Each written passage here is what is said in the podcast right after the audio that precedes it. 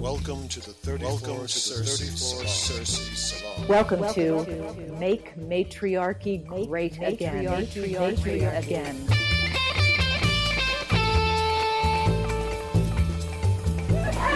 possible d'interagir tout au long de ce cours.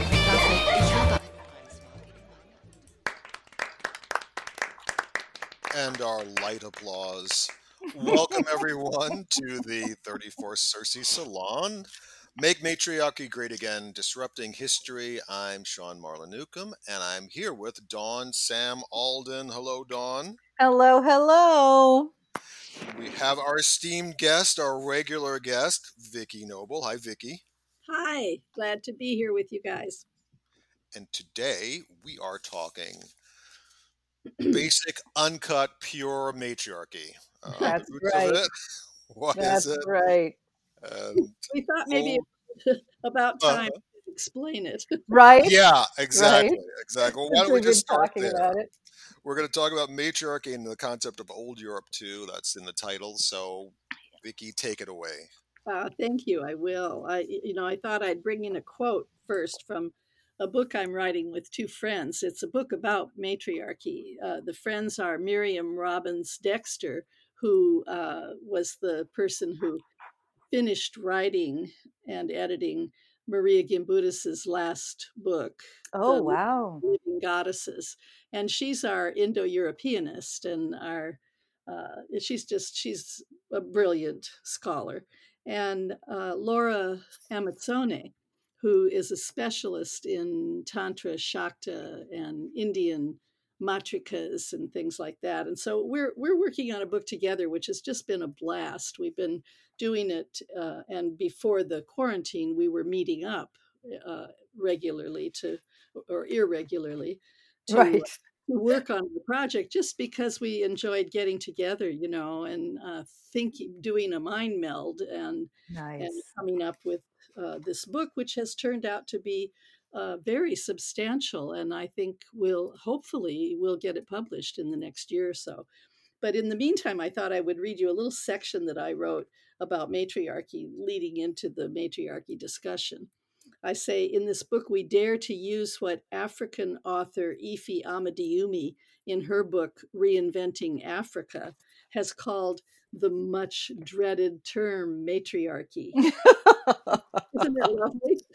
That's wonderful. Yeah. Yeah. Because the word carries so much baggage, you know. It does. It does. You know, I was just talking with um, a, a, a millennial gal who um, who is working with me on um, a project involving women in stage combat, and um, and I could hear her over the phone line cringe when I said, "Yeah, let's," you know, it's a matriarchy, and you could almost hear her go, "Oh, that's that word." That's Why what... do you think that is? What What was it about it? Did you ask? What was it that well, made I, her I cringe? Know. I know why that is. It's Mhm. because uh, there's so much uh, misunderstanding about what matriarchy is. And I think I've said this on this show before that the, I think some of the misunderstanding at this point is quite deliberate. Right." there's a real resistance to understanding the meaning of the word so that we can use it, because then we'd have to talk about it as something real instead of something that people are treating as a mythology. You Or know, as a boogeyman type of thing, or a boogie woman, I guess. Well, they just they assume the automatic assumption is that it's the flip of patriarchy, just the total reverse, so that women are going to be on top and women are going to be brutal and you know it's time for payback and that kind of thing. Um, Right. and and matriarchy, you know, is is actually, as I've said before here, our it's our oldest uh, social structure. It's the one that we started with in in our when we became human. Right. Well, know, Vicki, let me ask you because I I've heard this from guys I know when uh, the word matriarchy is mentioned. Why wouldn't it be the flip of that? Why wouldn't why shouldn't people be worried that if you have a patriarchal system where men are the leaders and rulers, and in that patriarchal system you've had a certain type of dominion occur, why wouldn't it naturally be the case that when you flipped it, you would get just the opposite. Well, see, the only way you can theorize that is to completely ignore and be ignorant of anything that predates patriarchy. Mm-hmm. These are these doctrines, these ideas, uh, this fixation. It's coming from uh, it's coming from the idea that the beginning of patriarchy is the beginning of history, and that really nothing interesting happened before that.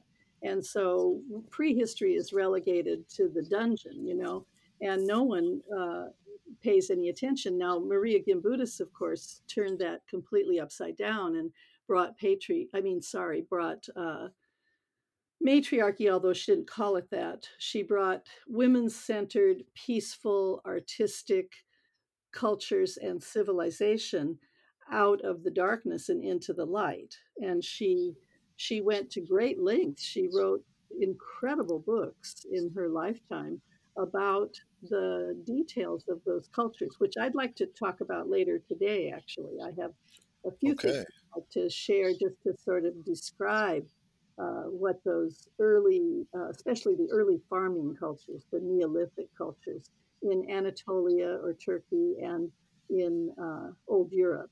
But, but first of all, I really thought we should deconstruct matriarchy a little bit.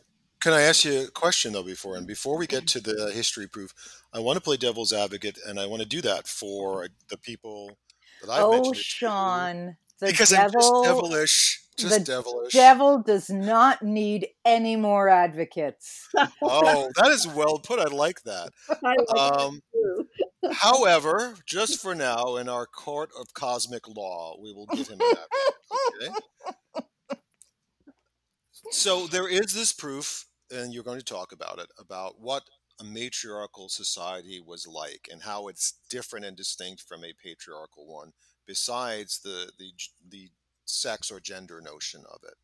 Yeah, What I want to ask is why is that the case? Why should the contemporary fellow who's really concerned about all these gals marching down Fifth Avenue trying to change the world, why should he not be worried that this is going to mean his own demise and oppression?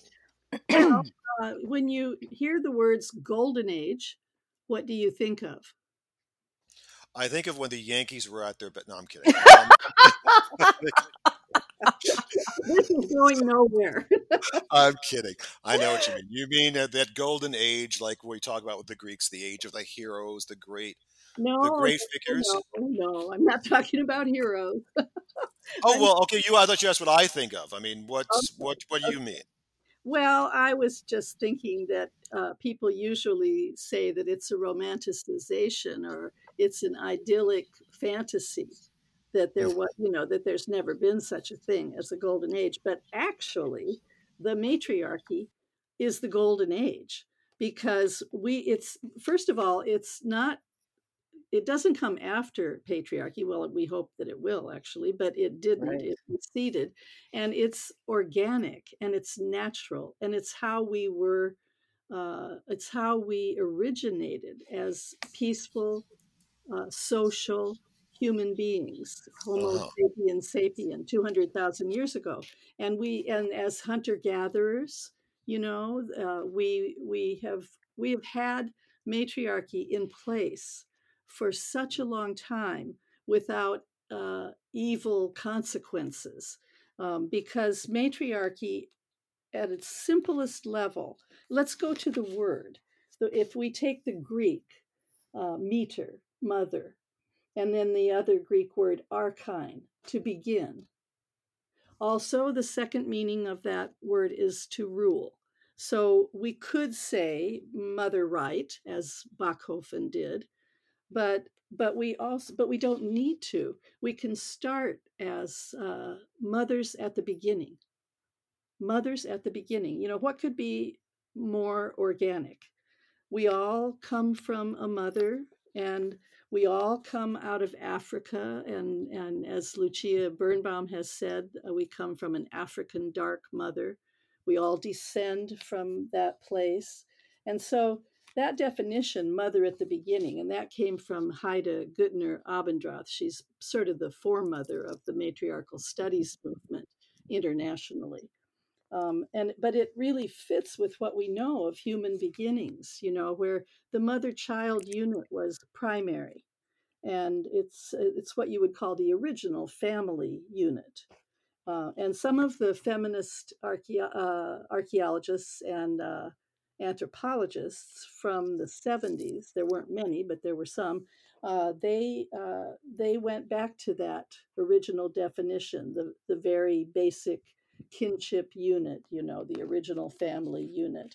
And then uh, from there, kinship lines are established and so on. But when you, now that we know uh, fairly recently in the last 50 years now that we know that we all came out of africa and we know that we've been human for much longer than we used to believe. We've been uh, humans just like we are now for at least 200,000 years. So that means those those african people who migrated all over the world you know they're us. They're they're our beginnings and they took the matriarchal values and the matriarchal social structures everywhere in the world and that's why so there are so many uh, common structures among indigenous groups around the world because we're all remnants of that initial migration. So that source gives us we start with this single population unit it spreads across the world and that early very beginning sensibility matriarchal sensibility is what was spread to us, spread around across the globe in the beginning, is what you're saying. Yeah, and that's why archaeologists who want to find evidence of war can't. They try and try. And sometimes they, you know, if they find cut marks on bones that they dig up, then they assume cannibalism. And if they find uh, you know, a baby buried somewhere, they assume human sacrifice. And, wow. you know, they just always go to the dark side. But right. it's not uh, it's not true and it's not necessary. Uh, cut marks on bones, for example, uh, have to do with secondary burials. We talked about that a little last time. And right. the secondary burials include, you know, break, taking the body from the ground or from the exposure that it has experienced uh, in the in sorry in nature, uh, taking the bones and uh, putting them aside in a group, some sort of group uh, context. Sometimes they were uh, they were kept, you know, under chairs or under beds in in houses that were built early, or they were in crypts or uh, cemeteries. But but anyway, it's that kind of thing that we have to completely take a critical eye to and look yes. carefully every time they tell us that there was war or violence or uh, uh, any kind of um, you know organized aggression or anything like that. We have to look at the evidence not listen to what they not listen to the interpretations but really go back to the evidence. The evidence is much more interesting and it's uh, it's often uh, it often gives clues of the kind of matriarchal uh, environments that we see today in, in small pockets of matriarchy that are left in the world. So are you are you saying that with the onset of patriarchy becomes the comes the onset of war? Are you associating Absolutely. patriarchy with war? Okay, let's come back to that because I know you want to define matriarchy first, but I really want to talk to you about that. That issue has come up in some conversations I've had as well lately. So we definitely will return to that patriarchy and war and its evidence. So, what further definitions of matriarchy do you want to give us? Well, if you want, I, I could quote from, uh, let me quote a little bit from Heide Gudner Appendrath, since she is really such the theorist in terms of matriarchal studies. You know, there's a quite a large international matriarchal studies movement at this point, and she's been uh, really instrumental in bringing that bringing us together.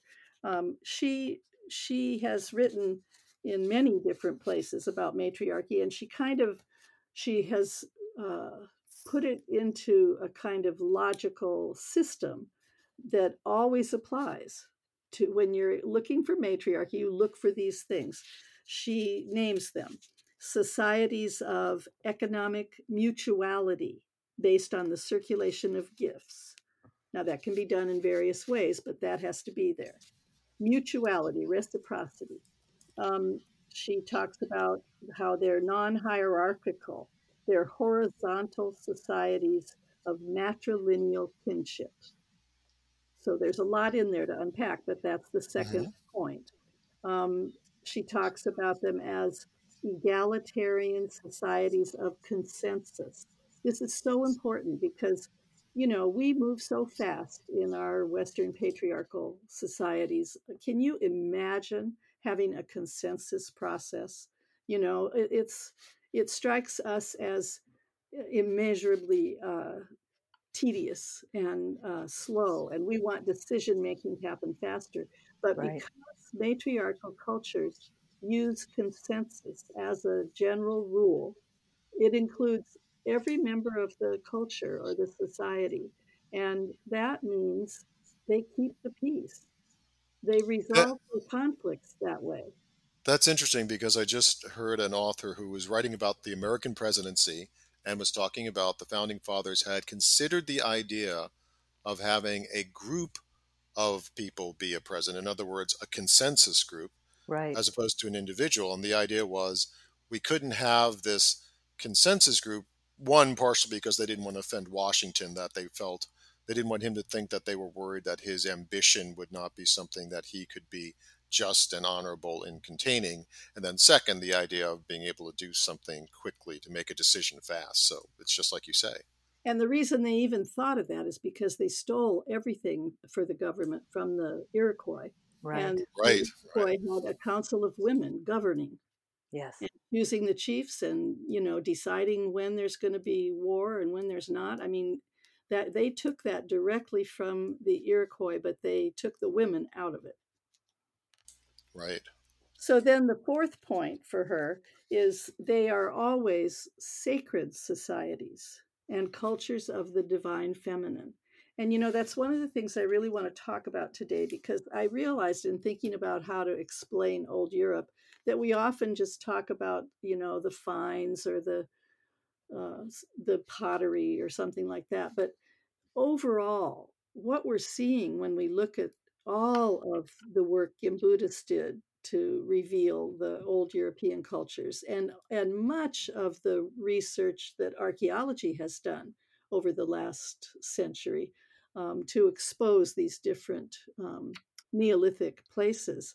They're so beautiful. And it comes from this incredible sacred approach to life. In fact, I have a wonderful uh, short quote from Joseph Campbell. He wrote the foreword to Maria Gimbutas's book, The Language of the Goddess, which came mm. in 89.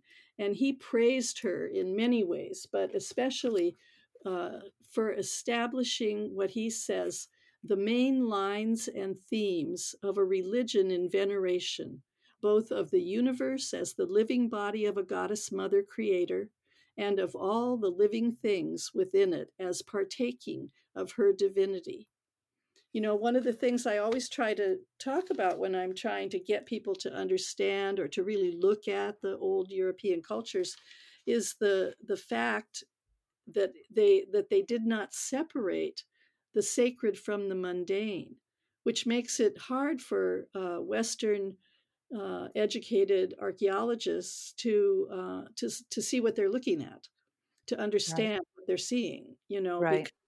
they don't uh, think that way. I mean, we don't live that way. We we separate those things. We have separated ourselves from nature and from the body of the goddess, and so it's it's uh, it's almost like an as if kind of uh, consciousness. You have to suspend your ordinary consciousness and imagine into a world where there's no separation between uh, the activity of baking bread and the environment of the temple, because bread baking was done in the temples, birthing was done in the temples, Co- communal cooking was done, weaving was done in the temples. There were pottery workshops, you know, making this exquisite pottery and ceramics uh, for 4,000 years right. in Anatolia and uh, Old Europe.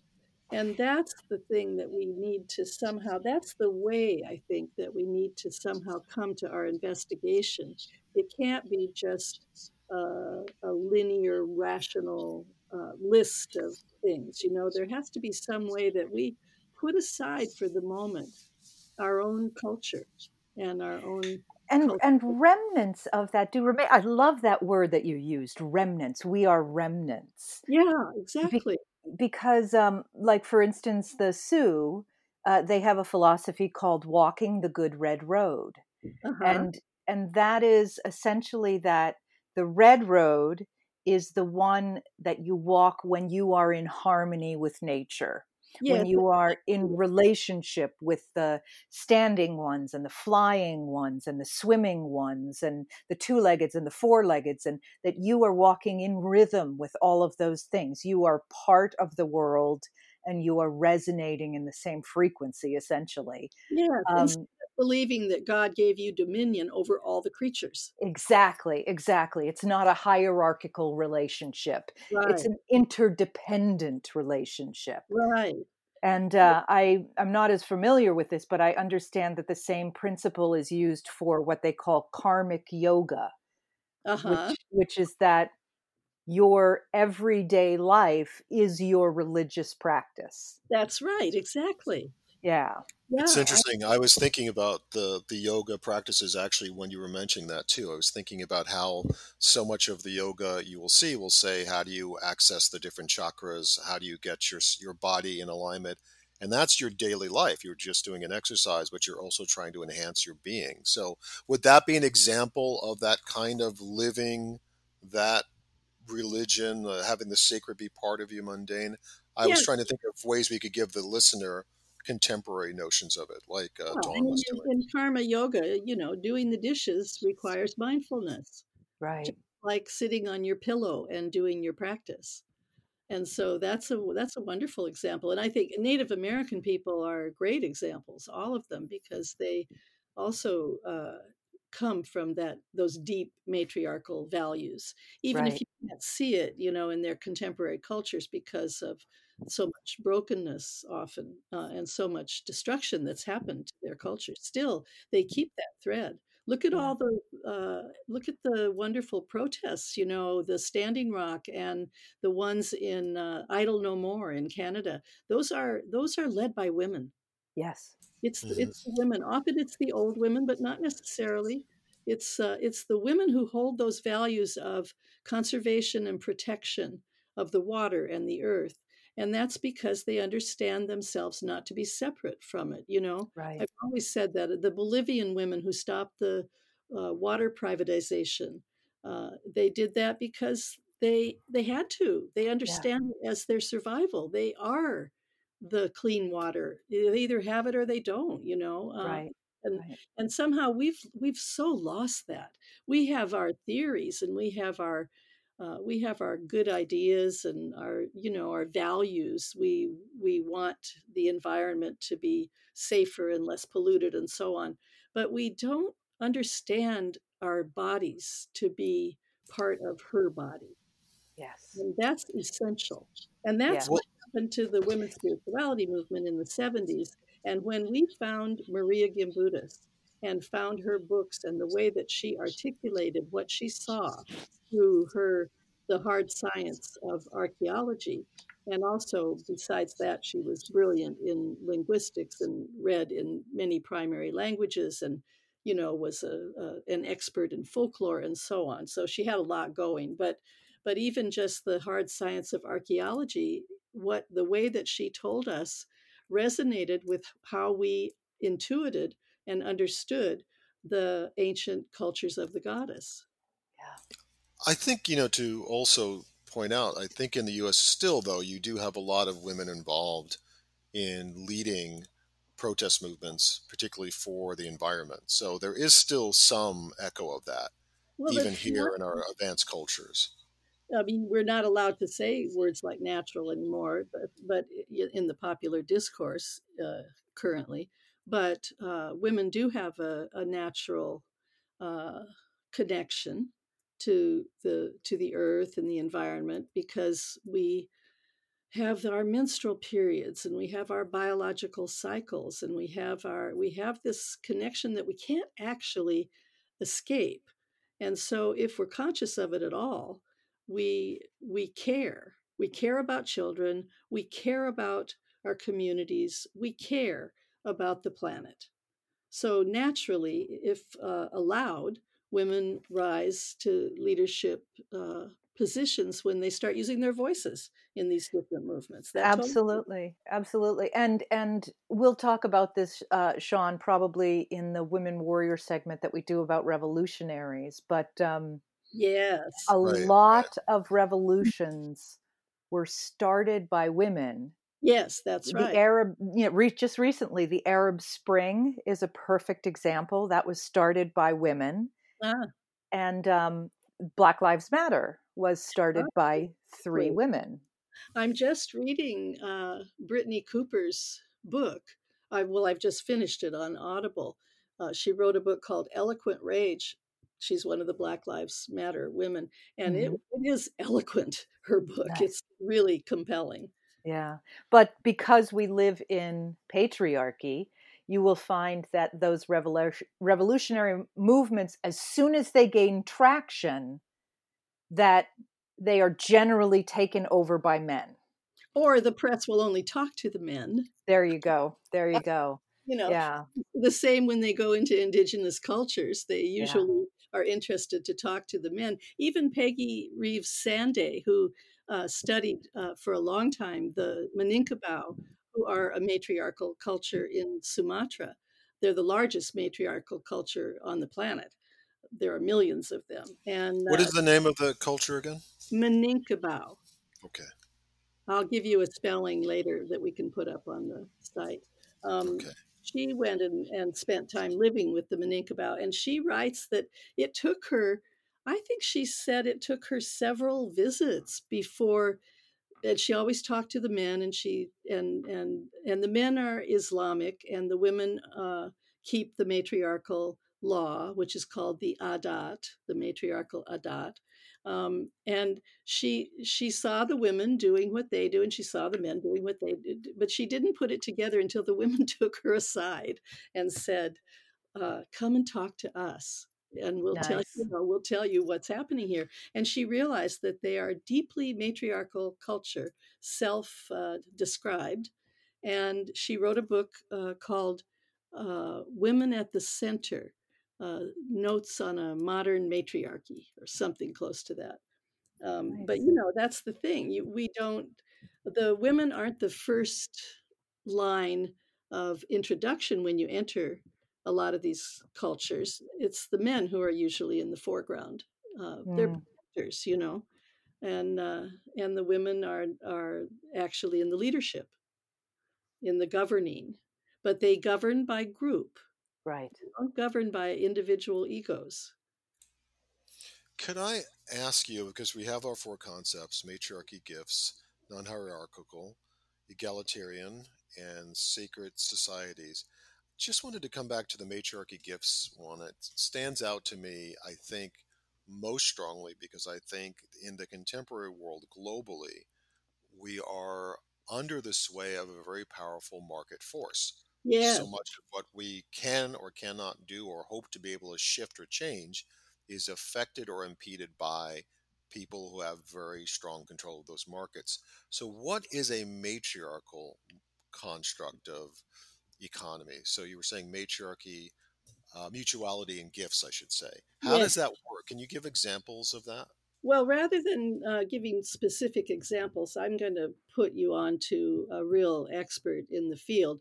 Uh, Genevieve Vaughn is part of our International Matriarchal Studies uh, group uh, movement, and she has done uh, gift economy philosophy for most of her life. She married an Italian, and uh, that the gift economy was a very uh, powerful Italian philosophical discourse for many decades. And but Genevieve has brought it down to the most basic level. What she calls it the maternal gift economy, because always.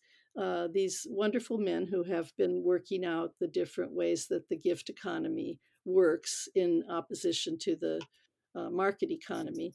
Uh, Genevieve says it's the mother. That's our first gift. We have the gift of life and we have the gift of nurture because human beings, unlike the apes, are um, unlike our, our primate cousins, I guess I should say. Uh, we had we stood up. You know, we have upright posture, so it changed our our pelvic floor and it changed our birthing, uh, pregnancy and birth, and we have to get the babies out early, and they're not ready to be independent. They're not right. ready. They can't go on their own. A, ba- a human baby must be cared for, even in the most rudimentary sense, or we do not survive. So the original gift is the gift of life and nurture, and it's usually a gift of mothering. And mm-hmm. so, and she calls all the givers in a gift society motherers. So oh, wow. to not exclude men who might participate in that uh, that uh, value. The thing that she says happens, and I think it's absolutely true, is that we all receive the gift originally. So we all have that in our in our bodies, you know, and in our psychic structure, and uh, and so nurture is natural for us. But boys, when they're you know three or four or five, they begin to be socialized to go away from, to depart from that gift of the mother and those right. values of the mother. And they are taught to be not givers. And it's a socialization process. So it's not natural at all uh, for, for men, grown up men, to have become, uh, you know, stingy or whatever it is, withholding, uh, and to create something like the market system where everything is quid pro quo. Everything is you know i'll give you this if you give me that or i'll give you this if you give me a certain amount of money and so on. Uh, we she says that uh, we we all started exactly the same and that uh, the the gift economy in the gift economy boys don't get socialized out of giving. They uh, they're nurturing in matriarchal cultures like the Minangkabau or the, you know, even if you go to Bali and see the Balinese, they're Hindu now, but behind that, you know, be, before that, they were matriarchal and the the men are carrying the children around all the time. Uh, it's just beautiful, you know. There's there's no shame. There's no uh, uh, there's no looking down on men as weak if they're home being a house husband or if they uh, are just as equally loving and nurturing as the women. They're, they're still men, you know, they're still val- valorized and valued as men. Right. So but their masculinity, their definition of masculinity is not tied up with this sort of harsh hierarchical thing, judgmental thinking. Yeah. Yeah. Boys don't cry. Right. You know? Yeah. Yeah. And well, the the hierarchy would come out of, I'm guessing, when patriarchal civilizations. Let's think of without getting into the complexity of the Indo-European steppe conquerors. Once you get a clash with a dominion based civilization, let's say, that's where you start getting these kinds of market sense of value. Would that be the case? And if so, how does a matriarchal society withstand that conflict? They. We end part one of Old Europe and the Roots of Matriarchy on the clash between matriarchy and patriarchy. We will pick it up there in part two of the episode. Thank you for listening to the 34 Circe Salon.